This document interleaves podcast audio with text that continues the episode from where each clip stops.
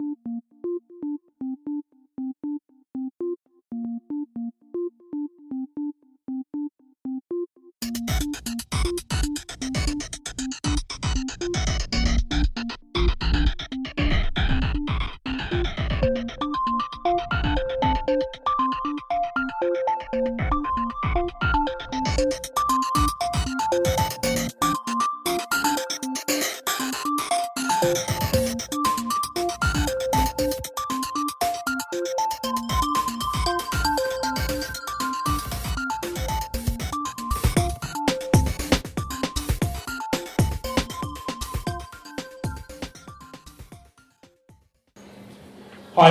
welcome to the Luxury Book Club. I'd like to thank Frontlist Backlist magazine for putting this evening together. If you go to frontlistbacklist.co.uk, you'll find a selection of articles on style, music, film, and sorry? Lipstick. lipstick. Why did I forget that? That's the one I always go to. Books, books, yeah. And as you might guess from the title, it's sort of curated and formatted in a way where it's the best of things that are happening right now and the best of things that have happened in the past. So everything's either tagged as, as front lists of things that are exciting right now or back lists of things that they have loved in the past and still continue to love now. I'd also like to thank the Genesis Cinema in Whitechapel for letting us use this lovely space. Uh, I'll introduce the panel first, and we'll be talking about London Fields by Martin Amis, a novel that inspires opinion. Declan Ryan is a Faber new poet and the editor of Days of Roses, a poetry, prose, and music collective that presents live shows and produces anthologies of their work. He's also an editor at Ambit and teaches at King's College London, where he also edits Wild Court, a new online poetry journal. Dr. Nadia Valman is a reader in English at Queen Mary University, where her work includes narrative, an introductory lecture course on how to read novels and write in modern London, a course that considers the ways in which London has been served as a site over the past century for writers to consider or contest changing notions of Brit- Britain and Britishness. Nadia's particular area of expertise is East London. Tom Crowley describes himself as a writer. I need to, you know, just to, you've agreed to this, you had to look over it. I know, You, I you know. do, you do, you do. Sometimes a writer, director, and performer, specialising in sad things with funny bits in. them. His credits include sketch work with the comedy troupe Sad Faces, a role in Wooden Overcoats, Britain's first podcast sitcom, and writing the stage adaptation of Shock Treatment, the sequel to the Rocky Horror Picture Show. Most recently, he's founded the theatre company Crowley & Co. Declan, how did you find the book? I think he, he can write, can't he? He's, he's quite a stylist. That's, that was my, my take home. I, th- I don't know, yeah, I mean, it's entertaining, isn't it? I, I think it was kind of a bit of a, a fable or a kind of caricature, but I think he's just kind of got a little hollow black heart, like a mole's handbag. Nadia, did you get anything out of the book? Well, I, I mean, I came to this thinking I hate this novel, but it's an opportunity to talk about what I hate about it, what I hate about it, and think about what I hate about it.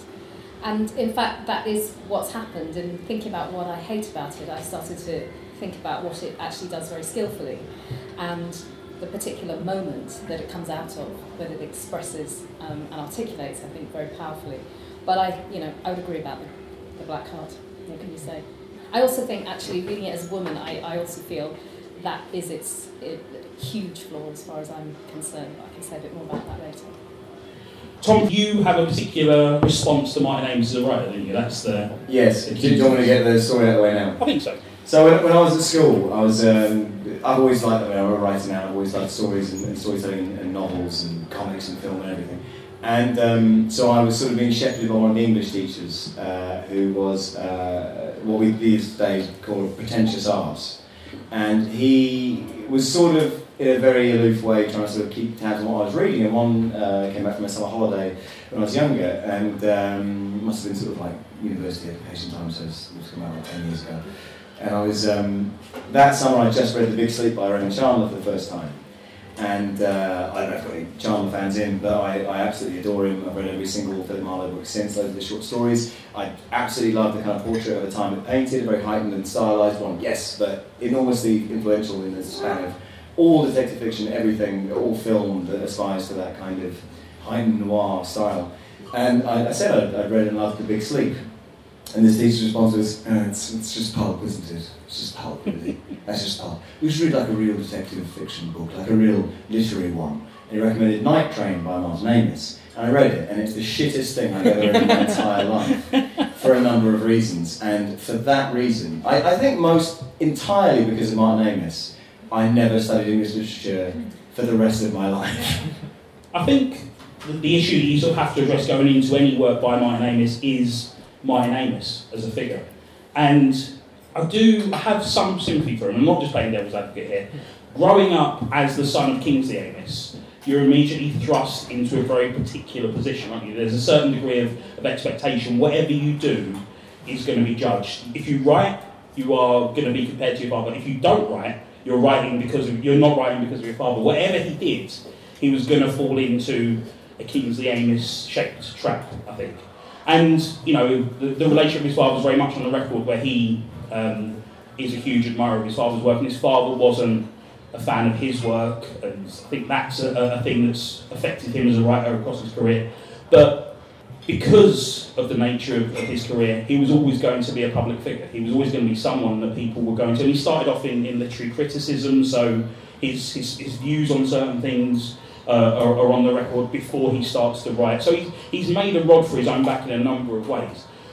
And it is, I think, particularly unfortunate in the last, I don't know, I don't know where to put the line, 10 years, 15 years, he's made a number of public pronouncements and had a number of, of personal and professional instances that don't necessarily cast him in the best light. There was a huge feud with Julian Barnes over um, the role of his uh, uh, agent in terms of a particularly large advance he got. And, and then the whole, you know, it was a very Martin Amis story where a huge sum of money sort of defined him for a long time there um, and what he chose to do with it. So I think it's, it's hard to go into this sort of book without having that over it. And as you say, it is it's a book that's quite sort of unforgiving in terms of what it presents and how it presents it. I mean, have you read a lot of Amis's work? Are you, are you very aware of him as a writer? Um, no, I've not read loads. I mean, I've read I've read a few things. Um, it's interesting you said about him being a literary critic. I think in some ways he's I think I mean probably partly because of the whole Kingsley Amis debacle.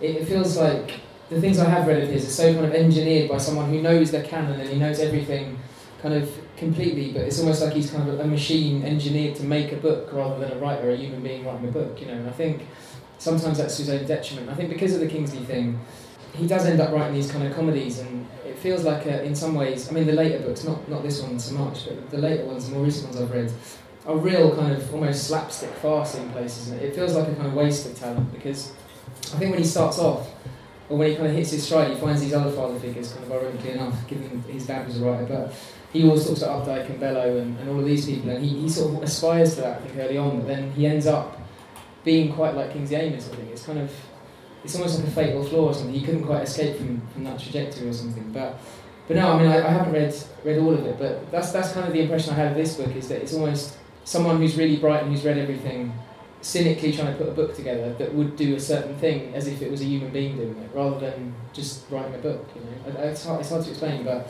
I don't know. I just didn't. I didn't feel a kind of a soul in the middle of it. It just felt like a kind of a machine. I think I think there's that sense that he wants to write the State of the Nation novel, and that you know has that sort of one might say pretentiousness, but sort of ambition that it's trying to catch um, a sense of what this country, what state this country is in, and and might yet be in. And I think I sort of like that about it. I like that it's um, I, I like that it has a kind of broad, grand reach in that way. But I also am annoyed by, by a sense of moralism. That, that really annoys me about Amis repeatedly. And you see it in this novel in things like the way that he's so sneering about television.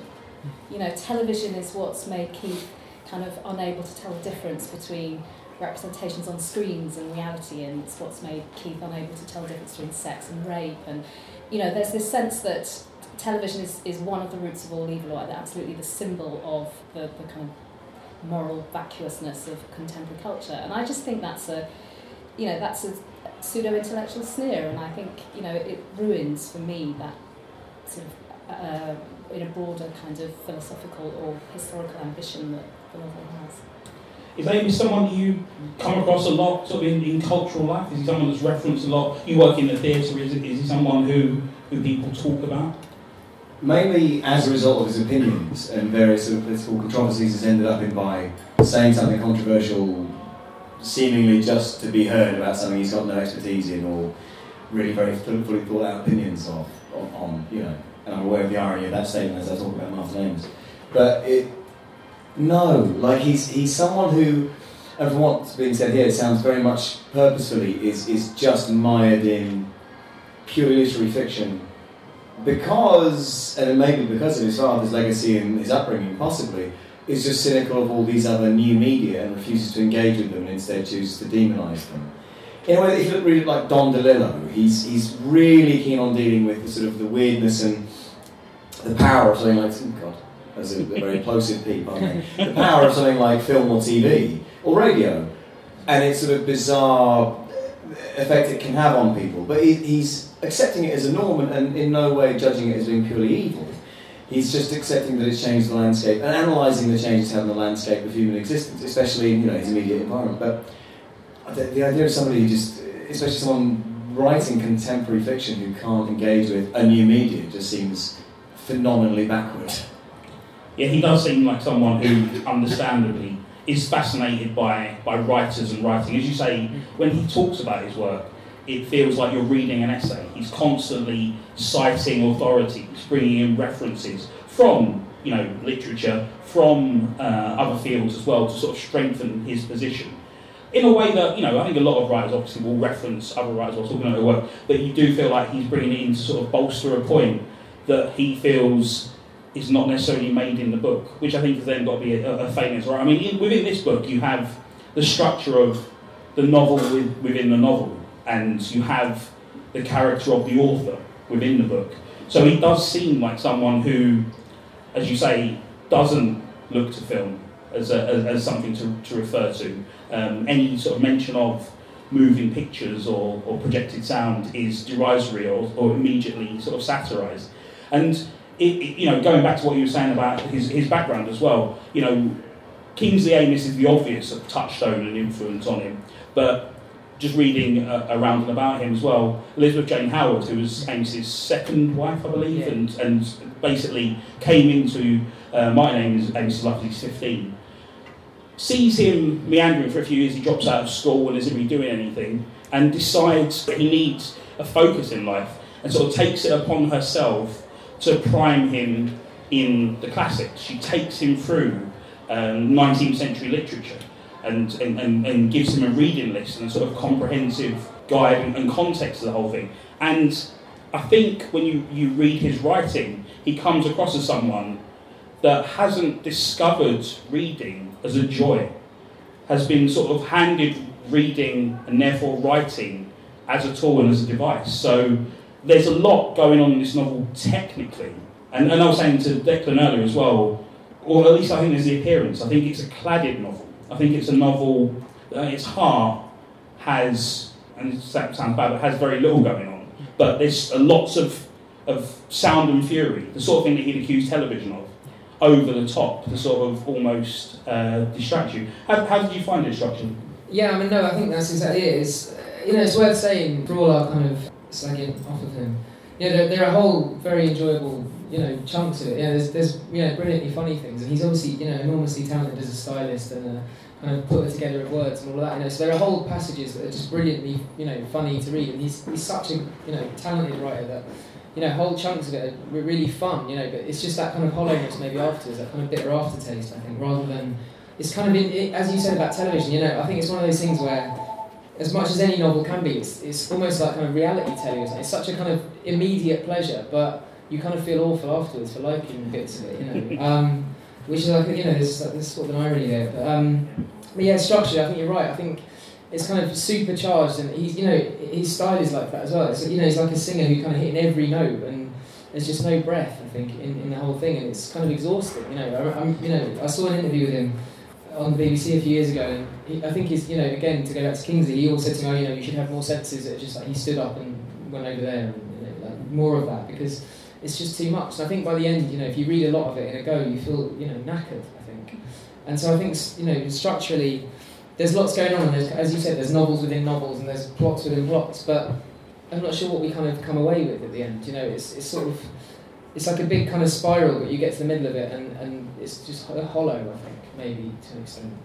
But I think in some ways that, that brutality and that heartlessness is actually what it's all Mm. about, and that you know this is a diagnosis of London at you know at the at the um, acme of, of Thatcherism. Um, it's a London where the population have uh, uh, you know it's an atomized population where people have no connections to each other. They um, they don't understand each other's lives. They don't each understand each other's history. They have no real sense of London as a as uh, London's communities, um, how they came to be as they are. That kind of that kind of cynicism and brutality is is what he's writing about. And I think that sense that it's Thatcher's London, it's Thatcher's London with the with you know the expansion of the markets, with the you know dirty money flowing everywhere, with you know the, the, the massive gentrification cheek by jowl with the council estates, and uh, that you know those sorts of inequalities are, are, are what's produced this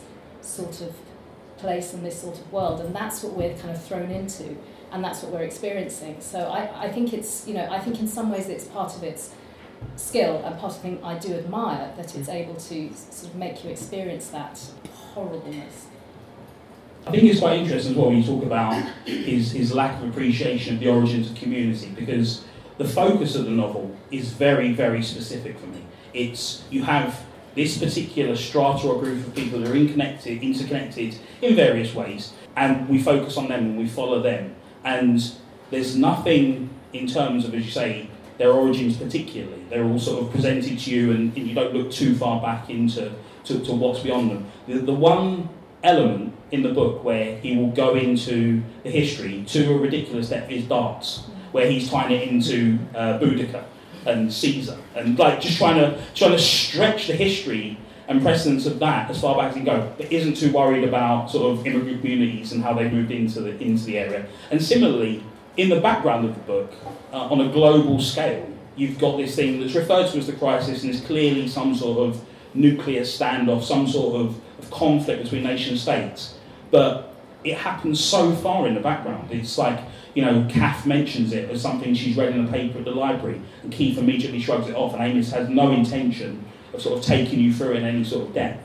For the other characters, you know, it affects Guy eventually one day when the market's got to a point that it's frozen completely, and his brother has to sort of tell him that there's going to be an issue about their finances. But up to that point, there's been no hint of that. They're very sudden things, and we sort of pull in on it and then pull out almost immediately to get back to, to these characters and what they're up to. I mean, that was the thing that struck me about the book as well. You know, what you're saying about the, the origin of community. There was a lot of, of absent family in there as well. He refers to certain things that aren't there. Like he, he mentions the fact that, you know, and as a book, you'd imagine Kath to have a mother and sisters, but they're not there. And you have Richard, Guy's business partner, that's only revealed as his brother in the last sort of 20 pages. And it's almost like is saying, hey, brothers, it, family is not important here. These bonds aren't important. Guy and, and Keith's relationship is much more important than, than Richard and, and, and, and Guy's relationship. So it's an interesting novel in, in terms of what he tends to focus on and what he tends to, to, to leave out. And I mean, structurally, as I say, the novel within a novel and, and the, the author being in there is such a writerly thing to do. And he does, when he, uh, talking about this book specifically, he tends to sort of meet criticism of it through the defence of other authors. So I think it was a link that was put up onto um, the Frontlist Backlist website about this, where it's an episode of a BBC book club, uh, and it's Amis there with Jim Naughtie, maybe, uh, but a, a, a, an audience who have read the book. And um, one of the audience members said, I didn't connect to any of the characters, I didn't sympathise with any of the characters. And Amis is like, You're not supposed to. You know, as Nabokov tells us, you shouldn't be looking at the characters, you should be looking for the author's intention. And I was like, that sounds great, but you, when you say the author's intention, there's an author in the book who's telling us his intention. so he's sort of like setting traps for the reader to sort of respond to, and then answering it. In a, it seems like a, a, a false way to me. It sounds like he sort of devised the book as a kind of obstacle course for the reader to criticise him, with the defence already built in, which is not the makeup of entertaining fiction, is it really? like, or not stuff that's going to teach you much. But it is entertaining fiction. I don't think it teaches you anything because, and I don't think it's really supposed to. I think it's almost like Amis going, you know, if you're looking to books for education, you know, if you're looking for to, to my fiction for the answer to the world's, you know, the state of the world, you're not going to find it. You need to look beyond that. You know, his deliberate leaving out of, you know, there's not. I couldn't think of a single mention of a governmental figure at any point which is not necessarily essential, but if you're looking at the state of the nation, yeah. the state of the world, to not mention But I think that is also partly it in a way because um, people don't have any connection to politics. People don't really, can't grasp the world they're in.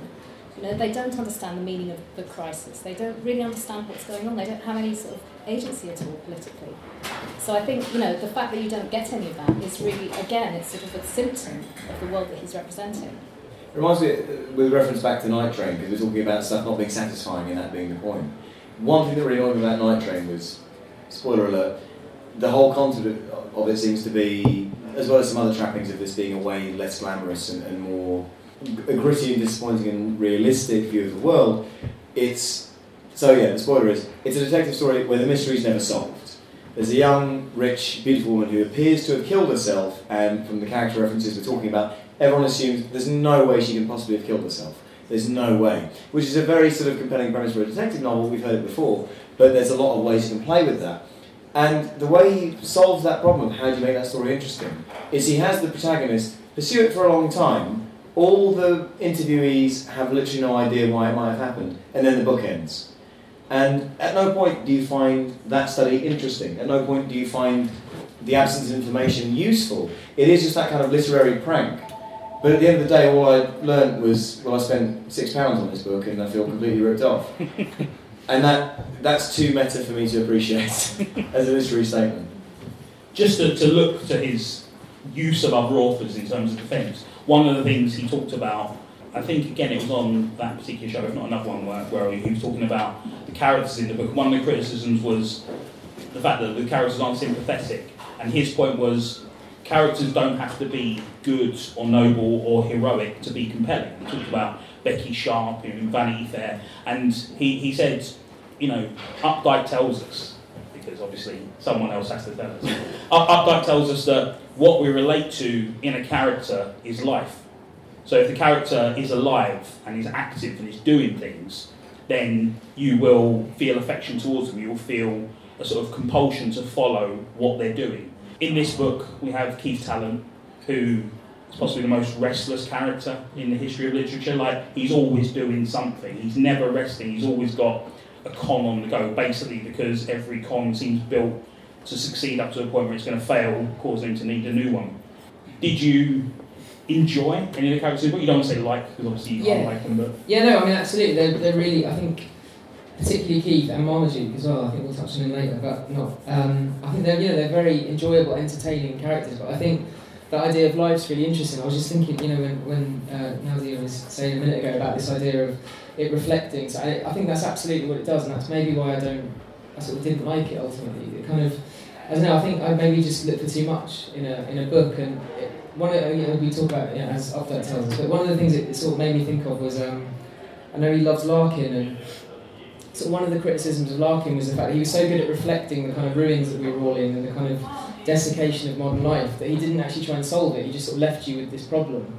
And I don't know. I, I sort of want a bit more, you know. And I think in terms of life, I think they're sort of they're caricatures rather than I don't think they're alive in the sense that we would think of life because they can't do anything about it. They can't really change. They're these set characters sort of wobbling around, but I'm not sure that they are alive really in that way. They're kind of they're acting out something within a kind of machine built to show us that everything's fucked. But I don't want it to be fucked, you know. And I think um, I don't know. Like what I would like would be some attempt to at least point towards something more than that. And I, I don't know. I think the only way he does that sort of fleetingly is you know for the little baby, the, the kind of the novelist that you know he, has this affection for Kim, and that just was really tacked on. I think isn't convinced maybe as much because it's in this sort of fairly loveless novel. Um, I don't know. It's just weird. I, I found it a bit a bit weird. And I think, yeah, it's, it's really entertaining and, and all of that, but I think, I don't know, it's, it's easy to confuse sort of liveliness for life. I just, I don't think any of them are alive in that sense, because I don't think they could change. I mean, I think he's he's definitely one of English literature's greatest grotesque creations. Yeah. There's no, you know, there's no question about that. And it, I, I mean, it, it's so fully realised. It's, um, I, I think it's maybe why we feel all the rest of the characters are, are somehow not really characters, is because of this sort of hyper-realism of Keith. And I think there is something also weirdly cartoonish about all of them. I mean, they have those strange um, kind of bizarre names that are all, you know, like I don't know what stripper names or something, but they're you know they're all they're not they're not people. They're clearly not intended to be understood as people in the in the you know classic way we do. I think I don't know. I mean, I just feel so. I feel very divided in reading Keith because I feel that I'm kind of forced to to be him. I'm forced into his consciousness. I feel that we share. It's absolutely that vitality that you're talking about. He seems to me to come from a whole kind of long line of characters in English literature, beginning with someone like Falstaff, this sort of um, rogue, kind of um, um, you know, adventurer who's we can't help but love because he's got such a force, he's such a force of life. But you know, in this version, it's got really nasty misogyny tacked on there, uh, or actually central to it. And you know, in those bits where I'm I'm reading Keith's consciousness, and I'm reading things like you only had to buy a half a pint of vodka and you know you could have a I'm saying I'm thinking that me, you, who's who's the you here? Who's that? You know, it's obviously Keith's voice, but it's also the reader and, and the way that we are really positioned in Keith's mind makes me very, very queasy indeed. So I think, you know, I think that's partly what he's doing and I think it's partly what I really don't like about what he's doing. I did listen to another uh, clip of Amis. It might have been on Desert Island Discs, but it's somewhere where he talks about the role of the novelist and the novel, and he quotes uh, Pinker, who's a geneticist, I believe. Um, but anyway, writes more about social studies than anything else. And uh, one of the things that Pinker does is he talks about the sort of the tools and marks of civilization, the things that have caused violence to, to recede from humanity as we've evolved and, and moved on through civilization. And one of the things that Pinker mentions is the printing press and the rise of the novel. And the argument is that novels are, in one way, a, possible tool for empathy. Because you, you read them and you are seeing another world through another person's eyes, you're hearing the thoughts of another person. It uh, allows you to identify beyond yourself, which is a thing that allows us then to sort of uh, you know, connect socially and, and, form communities and, and becomes one of the sort of the key, keynotes of civilization. And it was interesting hearing Amis say that, having read this book, mm. where, if anything, it feels like it's it's going to make you more barbaric. You say, it talks to you in a way that evokes the sort of reptilian instincts of your mind rather than, than higher thoughts and, and finer ideas. And, and, and, you know, instead of giving you hope, you know, it's almost like he wants you to despair. Throughout the book, you know, the role of Nicola, which is one we can certainly move on to because I think it is fascinating the role of the, the central woman in the book is essentially that of a vandal who, who comes in to the other characters, takes what they love, gives it to them entirely, overwhelms them with it, and destroys them. So with Guy, who is, I guess, the closest thing we have to a hero in the book, he aspires to be in a heroic figure, and his, his desire is for a romantic love. So she gives him a quest, an impossible quest, and then she showers him with romantic love and affection, but in a false way, but then breaks him using it. And with Keith, he wants sex. He's, he's, he, his, his driving force in life is, is that. So she overwhelms him with pornography and promise and, and just drives him to the, you know, the brink of destruction through uh, promising and then and breaking that promise. And with uh, Samson, the author in the book, he needs a novel, so she gives him a novel. But it's too much novel. So that destroys him and, and forces him to do what he does. So it's, a, it, it's almost a thing when Martin Amis sort of goes, these are your central characters. They are of differing, you know, moral worldviews, but they all have something they want. That comes back to the idea of life in the characters. They want something and they're going out to do something, they're motivated to act on it. But it's almost like Amis is going, oh, you want something, have it, it will kill you. And it is a thing where, as, as a book, as a message, that is quite unsatisfying. Just to spin back to, to Nicola as a character, who is fascinating, certainly. How, how did you respond to her? Yeah, no, she, I mean, she certainly is. But again, I mean, the whole thing, that idea of um, sort of a book being kind of inoculated against its own problems, you know, it kind of, it's not enough maybe to say, oh yeah, you know, she's a cipher, isn't she? She's like a, a male fantasy figure, and then spend like 30 pages showing how she's a male fantasy. It's like, yeah, but that doesn't get you off the fact that that's all it is, you know. I don't know, I think that's exactly it, isn't she? she she's this kind of, um, this creature who gives people a superabundance of what they want, but and again, you know, it's a caricature and it's a kind of fable and all that, but it's just there are times when it becomes so kind of disconnected from anything like conceivable reality that it just it's hard to take, isn't it? You know, she's like it's just even if something is a caricature or a portrait, you need some connecting thing. It's just like just I, I didn't get it. You know, I didn't get the um, unless she's you know meant to be some kind of grand symbol for kind of Thatcherite principles or something. But it's just it's clumsy, you know. I think. Right to buy gives you the house, but then destroys social housing. Yeah, you know.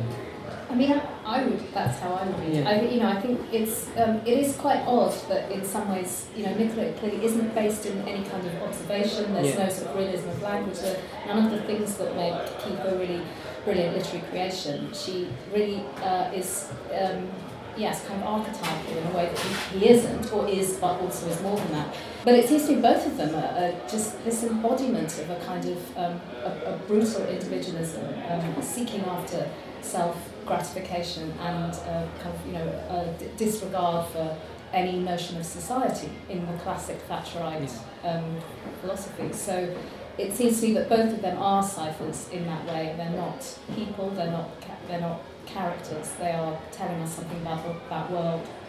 One of the sort of larger criticisms of, of Amis's work as a whole is the treatment of women, and the, the sort of the, the, the line seems to be the fluctuation in terms of his approach to women is, is the line at, at, at where he sets at what age they become pointless.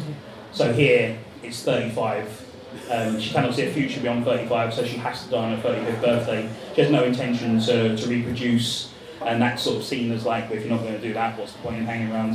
Um, apparently, later books, like he raises the bar up to about 50, so that's he's, he's getting there. I mean, I think that uh, actually more generally, it's um, you find yourself in the odd position reading this book, where I think basically all readers are, are supposed to see themselves as Elizabeth Keith and everybody, and all readers are supposed to fancy Nicola.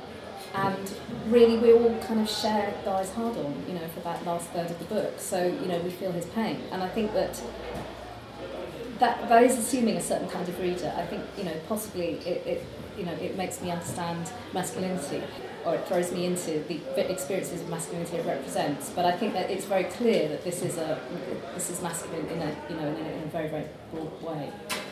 In a very Martin Amis way, Yes. which is the broadest way possible. Just, uh, do you think that's intentional, or do you think it's literally that he can't see beyond his own erection, basically? It would be very disappointing, you know. I mean, a writer surely should be able to sh- should have um, the imagination to do a bit more than. I think Amis, if he was here, would defend himself by saying that it, the broad strokes are very deliberate. He wouldn't see it as a failure of him as a writer, it's him leaning into what he wants to do as a writer and what he's good at as a writer. And these are very broad characters, but there is some tremendous moments within that. Yeah. It is moments. There isn't there isn't arcs. There isn't great journeys that these characters go characters go on. But he creates. He's a, he's a terrific comedy writer. He creates characters that are perfect for the slapstick and the absurdity that he's going to push them through. I mean, for me, going back to the structure of the book, I found the first third really enjoyable as we introduce these characters, and you get a sort of pen portrait of each of them. Less so with Nicola, because her role is going to be much more functional, technical, but and, and particularly with Keith, where it is such a, a lurid picture that he draws. Um, but it was really enjoyable, just sort of getting the spotlight moved across onto these people and, and seeing their different worlds. He's very good at creating these particular characters in these particular scenarios that don't necessarily reflect the worlds around us. There's a, again a, a bit on some show he was talking to, and he, he said to someone, "These aren't your friends and neighbours. You're not really supposed to see yourself in them." Which again, I think, can work both ways in terms of your effectiveness as a writer. It can be disguising a failing, or it can be sort of accentuating a, a strength.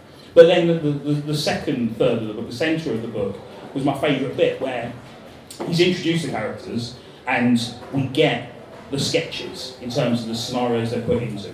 So we see Keith out robbing, and it's ridiculous. And we see Guy as a father, and it's ridiculous. And then towards the end, as you say, the final third, where Nicola's plan is is fully in gear. For me, I found it very very repetitious. You know, uh, it's her and Keith, and she puts on a video, and I think that's very deliberate on Amis's part, where he's like, you know, if you if you were going to want one thing and focus on one thing and go after one thing, it's going to be very boring. And for Guy, it's these sort of chaste walks, and then these odd sort of lifeless kisses till she throws in a special one at the end, just to sort of keep him hooked on for the for the next one. So, and it, particularly the last sort of fifty pages where it sort of feels like games like, oh, I've got to like tie up a plot here, and I haven't really got one in that sense. It, that's what feels very slight to me when he actually is doing the business of tying up the story. I mean, it, it's because it's got this this sort of conceit of the writer, the writer sort of. Um, exposing the, the production of the book as it's in as it as it takes place. Um, I suppose in a way that's another irony that you sort of see the clunkiness of the plot construction as it as it unfolds. Um, you see the difficulty of writing um, all the way through and the difficulty of of concluding also. I think as well though, just for me when I was looking at it as as a novel, as a story, um, as you know, stripping away these, these characters, are stripping away the one the, the wonderful moments and looking at what's driving the plot through, and then what are the sort of themes and ideas that he's getting us to look at. I found it very slight. For me, felt like a very small idea that's then cladded with lots of other small ideas, you know, some very big ideas. He's like going, you know, the bomb is here, and that is sort of laid on top of it, and that gives it some weight. But I don't feel it's sort of incorporated in a very natural way. It feels very much like it's cladded on, and here is the bomb, and here is the bomb, and here is the bomb. And at the centre of it, for me, it's the story of the two children. It's a story of, of Kim and Marmaduke. And again, they're two hard to call Marmaduke a slight character, but they're such extremes. There's no nuance there, there's no character there. You have Kim, who is an angel, and he's perfect, and he's just at the mercy of the world. And you know, the fate of the world is the fate of Kim, and, and what will become of us. And you have Marmaduke, who's just the devil and the force of nature, and, and you know, as you say, Amis's view of masculinity personified and just on the rampage constantly. And at the end of the book, we're sort of left with Marmaduke is better, but still not good. And Kim, you know, at the end of the book, the characters are essentially charged with making sure that Kim's alright, making sure that human innocence will survive. And I just felt it was a very, I don't know, clunky, almost adolescent ending to the book. You know, the, the Rachel Papers is obviously his first novel and is looked upon as, as being, you know, a, the, the, you know, a classic debut novel in its sort of handling of, of, of love and romance and these ideas. But for me, for a writer at, at the peak of his powers, arguably at this point, it just seemed a very odd thing to sort of go, innocence is all. Having spent, you know, 400 pages sort of going, ah, you know, well, it's a horrible world, do what you need to, to, to get through it. Well, yeah, no, I think that's exactly it. I mean, the kind of, that sort of twist at the end where he, you know, he kind of stands in for um, for Guy and it's kind of his grand gesture and then there's that whole, the, the ending, you know, that kind of sort of weirdly I think it's meant to be sentimental or something, but it just it felt a bit weird. It felt, I mean, the whole relationship of that of the writer character with with Kim feels really weird because it's kind of only hinted at, and I think you know obviously again deliberately, but it's fairly unsatisfying that whole thing of him kind of going around to the. It. Again, it feels a bit like a kind of a gesture that's not been fully seen through. And then that ending, I think he thinks that's a kind of really big lift off. We'll all kind of go away dewy eyed, but it's just a bit weird, isn't it? I don't know. I'm not sure. I'm not sure how to kind of how to take that final bit where it's all this kind of, you know, I was the sun on your back and the wind in your trousers or whatever. It's all a bit bizarre, isn't it? It's just odd because um, it is. It's this reaching for sentiment at you know the very last moment in a whole thing, which is you know nihilism, you know by by the book. It's weird, really weird. Yeah, I think that's right. I think the whole the whole book, the kind of uh, the atmosphere of the whole book is is a world in decline, and it's um, it's terminal um, Hmm. and that nothing really can redeem that. So the end and the end can't redeem that, no matter what he does with the plot. So it seems as if you know that vision of a world in decline is really the point. It's, Hmm. it's really what the novel's doing.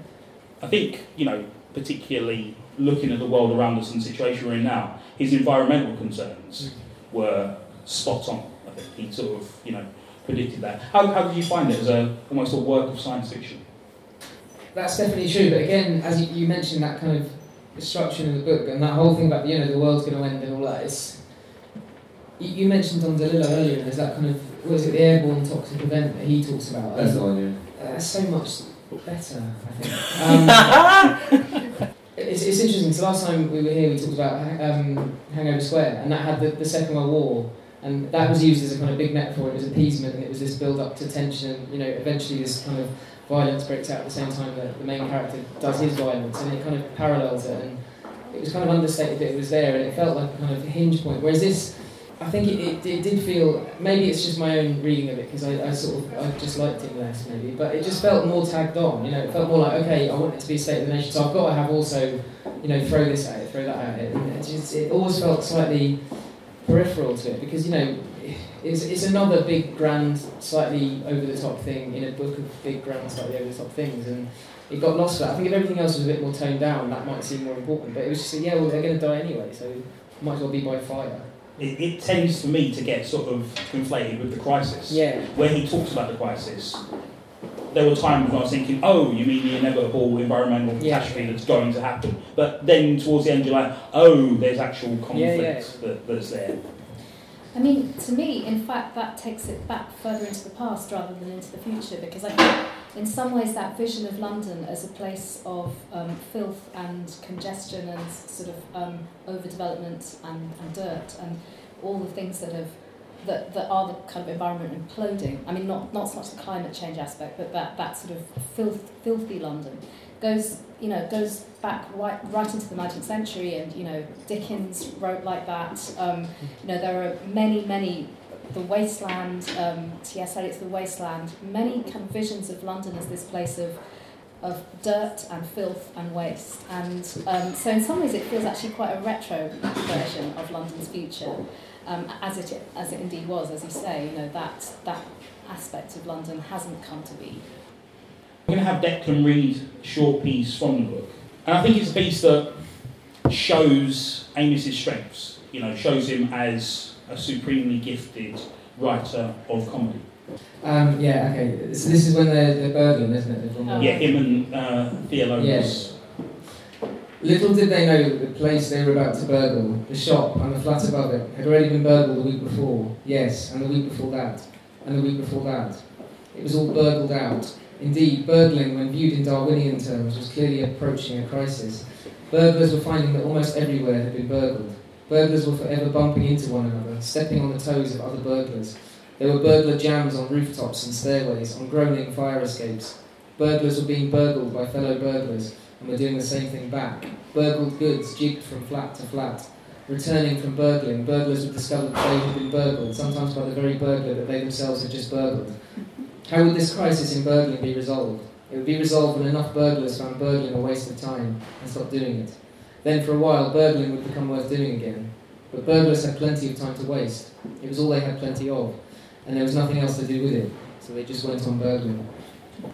Yeah, I mean, you know, again, it's very broad comedy. It, is repetition. It is that, that thing, that you know, thing in absurd comedy of repeating something till it's not funny anymore, and then repeating it some more so it becomes funny again. Just burglar jams on rooftops. Yeah. Like it, it's a wonderful visual image as well. That's the thing. He's using the language there, um, and you know, tickling a certain part of us, but it's also incredibly well done. There's a lot of ways to repeat uh, a verb, but he's uh, really taken it to new heights there, I think. Were there other aspects of the language that you enjoyed? Well, no, I mean, as I said, it's, it's that thing that he's, he's he can really write a sentence. I mean, sometimes too much. You know, there's that thing of sort of throwing everything every time, every sentence is kind of ratcheted up. But no, I mean, he can really write. I think you know, um, and that's kind of why it's annoying in some ways because as I don't know. It's like, like, like we talked about the late review here before. I sort of really want to do that kind of Tom Paulin here. I only worked on one level. You know, it's that kind of thing of just like he's got his trick and he's really brilliant as a stylist and all that, but it's just he's kind of not putting it to full use, you know, because there's not. the, you know, again, we mentioned it before, but the irony of someone who seems so down on kind of low entertainment, doing low entertainment, you know, and a lot of it is, well, not low entertainment, but just, it's not a great novel, and I think he thinks he's a great novelist, and he spent his time writing these kind of entertainments. There's nothing wrong with entertainment, you know, of course there isn't, but he's probably the last person who believes that. He's kind of trapped himself in this weird knot of, you know, being a brilliantly entertaining, kind of funny comic writer, but he in his head thinks he's kind of Saul Bellow or something. Probably. He, he's taken an entertainment and attempted to sort of stretch Yeah, it to cover yeah, a state yeah. of the nation or Yeah, the, the great novel. Yeah, I mean, I think he would have been a better sketch writer. You know? like, I mean, he's, he's not as good as Peter Cook, but you know, he could have a go, wouldn't he? I think, you know, when I was thinking about my favourite passage in the book, it was that very one that you read. Um, so I think, you know, there is something about that that hits it for me. And, and I think the absurdity, again, in that passage, he's able to use the fact that it's science fiction, that he's actually not writing about the real world um, to, to push the language into to an absurd point. And I think, yes, that is what he's best at. I think also, I suppose, the grotesquerie, the willingness to just take things further than realism. I, I enjoy that aspect of it. Um, and I think, you know, in that respect, it seems to be experimental in, in a quite interesting sort of way. Yeah, the humour comes across. I mean, it's very sort of, particularly in, in the, these early to middle parts, very vaudevillian, isn't it? It's very broad, very very slapstick. I couldn't get past the image of, of Keith as Mr. Punch. Just sort of Yeah. this sort of like this red faced and you know yelling at the baby and just sort of yeah that that idea that's what he's tapping into and it is a thing. The humour that he tend, seems to love is you know there's there's verbal aspects, a lot of slapstick, a lot of puns, a lot of would be what would traditionally be considered low humour. Mm. And I don't know whether that's him saying, oh, I can enjoy this despite itself, or thinking he's somehow elevating it by placing it into a book that is also dealing with apocalyptical themes as well. Declan's going to read a bit now with my favourite character in the book. And as I say, I feel odd calling him a character because he's very much designed for one purpose, but it's a hell of a purpose. He was now faced with the task of equipping Marmaduke for the outside world, of dressing him entirely, from soup to nuts, with the child throwing all he had at him every inch of the way. In the nursery, Guy took off Marmaduke's nappy and despairingly wedged him into the potty. Are you going to make a present for Daddy? he asked, again quite hopelessly.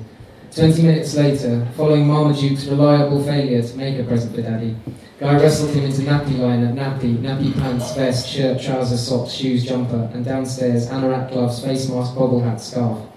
As he was dragging him towards the front door and reaching out to free the double lock, Marmaduke went super void, in the local phrase. The phenomenon usually marked the end of Marmaduke's experiments in week-long white-lipped constipation. The child, in other words, had swamped himself in ordure. When Guy unravelled Marmaduke's scarf, he saw that some of it was even peeping over the collar of his shirt. In the nursery again, Guy wrestled him out of bobble hat, face mask, gloves, anorak, jumper, shoes, socks, trousers, shirt, vest, nappy pants, nappy, and nappy liner.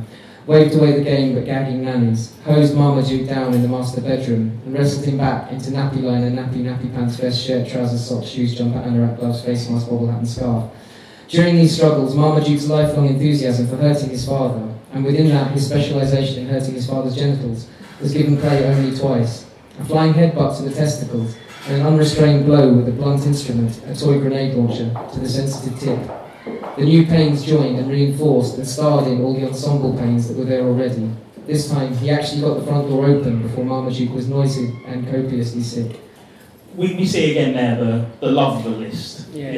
Um, and, and used to great effect as well to emphasise the, the sort of effort that Guy has to go to just to prepare his son for the world. Marmaduke's a fascinating character. He's born and is horribly ill Mm. for the first few weeks of his life, I think, and they, you know, Guy and his wife have to hire teams of, of medical professionals to sort of watch him and, and the, the child's just sort of like green and lying still and um, doing nothing. And then I think Amis described it as almost like shrugging off the illness, removing it like a skin, and then underneath there's this like pink boy soldier who's ready to attack. He doesn't crawl. He just starts walking one day, and uh, Amis says it's as if he decided that was the way that he'd be most effective in causing damage. Just to wrap things up, um, we did this last time, and I ambushed the panel. So this time I didn't mention it to the panel beforehand. Um, just to ask you, just to sort of move away into books more broadly, um, I'm going to ask the panelists to recommend a book that they've read recently and enjoyed, or a book that you've read in the past and enjoyed, or a book that you think might be um, sort of complementary to London Fields. Um, I'm just starting uh, So You've Been Publicly Shamed by Jon Ronson, um, which is uh, tremendous non-fiction, obviously. Um, but Jon Ronson is, uh, yeah, one of my favourite writers. I think he's got an, an, excellent voice, and in real life, an excellent voice as well. So. um, well, I think in terms of like complementary bliss, um, he, you know, he's always talking about people like Updike and, and Bellow and stuff, and I think like the Rabbit novels, um, in terms of State of the Nation, it sort of does some of the same things. It's got the same sort of luminous prose, but I think there's just a bit more love in it, you know. And, and the opening scene, I don't know if you've read it, but um, where the main rabbit character he goes through these different decades of, of American life and he becomes a kind of cipher for, for all of it. But there's an opening scene where he used to be a basketball player and he's kind of I don't know, he's nearly 30 in the first book and he sort of he just picks up a basketball and he plays a game and like more there's more beauty in that kind of opening scene in that book than there is in this, you know. It's, but it's brilliant, and he's a, he's a real stylist as well, I think, Updike. But and he's you know there are some objectionable things, and, and Rabbit's not necessarily a lovable guy the whole time, but there's just more kind of uh, heart to it, more humanity, I think. So maybe that, or Humboldt's gift by Bellow, which I, I love as well. Well, I think in particular, he's never said it in public, but I think Updike is the writer that Amis wants yeah. to be. People sort of, I think, thought that he wanted to be Kingsley Amis. Always, you know, it was always going to be tethered to that name. But you always get the feeling, particularly as you say, the kind of work he does and the kind of style he aspires to is Updike. Yeah. One of the things that really frustrates me about London Fields is that what it doesn't remember about 1989 is that the 80s were a decade of protest and of politics, of people really exerting agency in many, many ways, and not just um, sitting and taking it.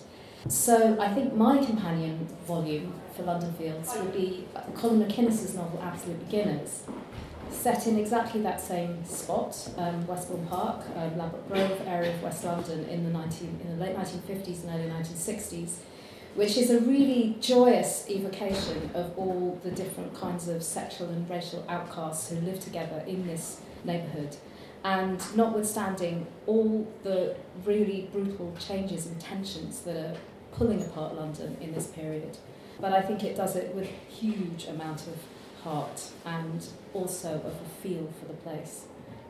Just as a, a bit of a blindside one, but um, partly riffing on the same things that you just mentioned, but uh, it, I would recommend The Lonely Londoners by Sam Selvon, which is a bit of a, a you know 101 books about London, but it, it's there's a, a, profound lack of understanding in the importance of communities and about what kind of people built London. And what's amazing about Lonely Londoners is it paints a really beautiful, vivid picture of a new community, which is um, the West Indies, uh, arriving in London, and the profound tension that's found when they arrive, and how they don't feel like they belong, and they're not even sure they want to be there.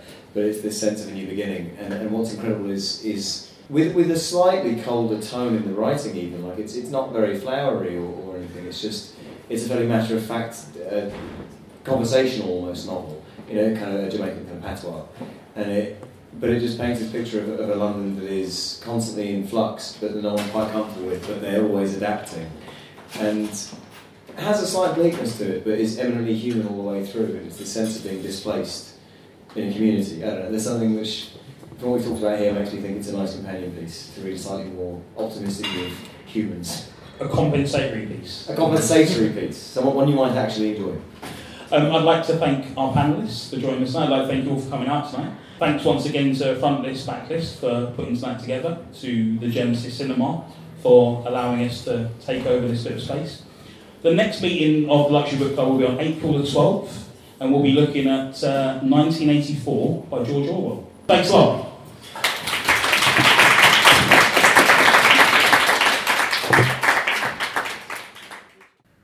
This show is a Holdfast Network production. Go to holdfastnetwork.com for other programs you may enjoy.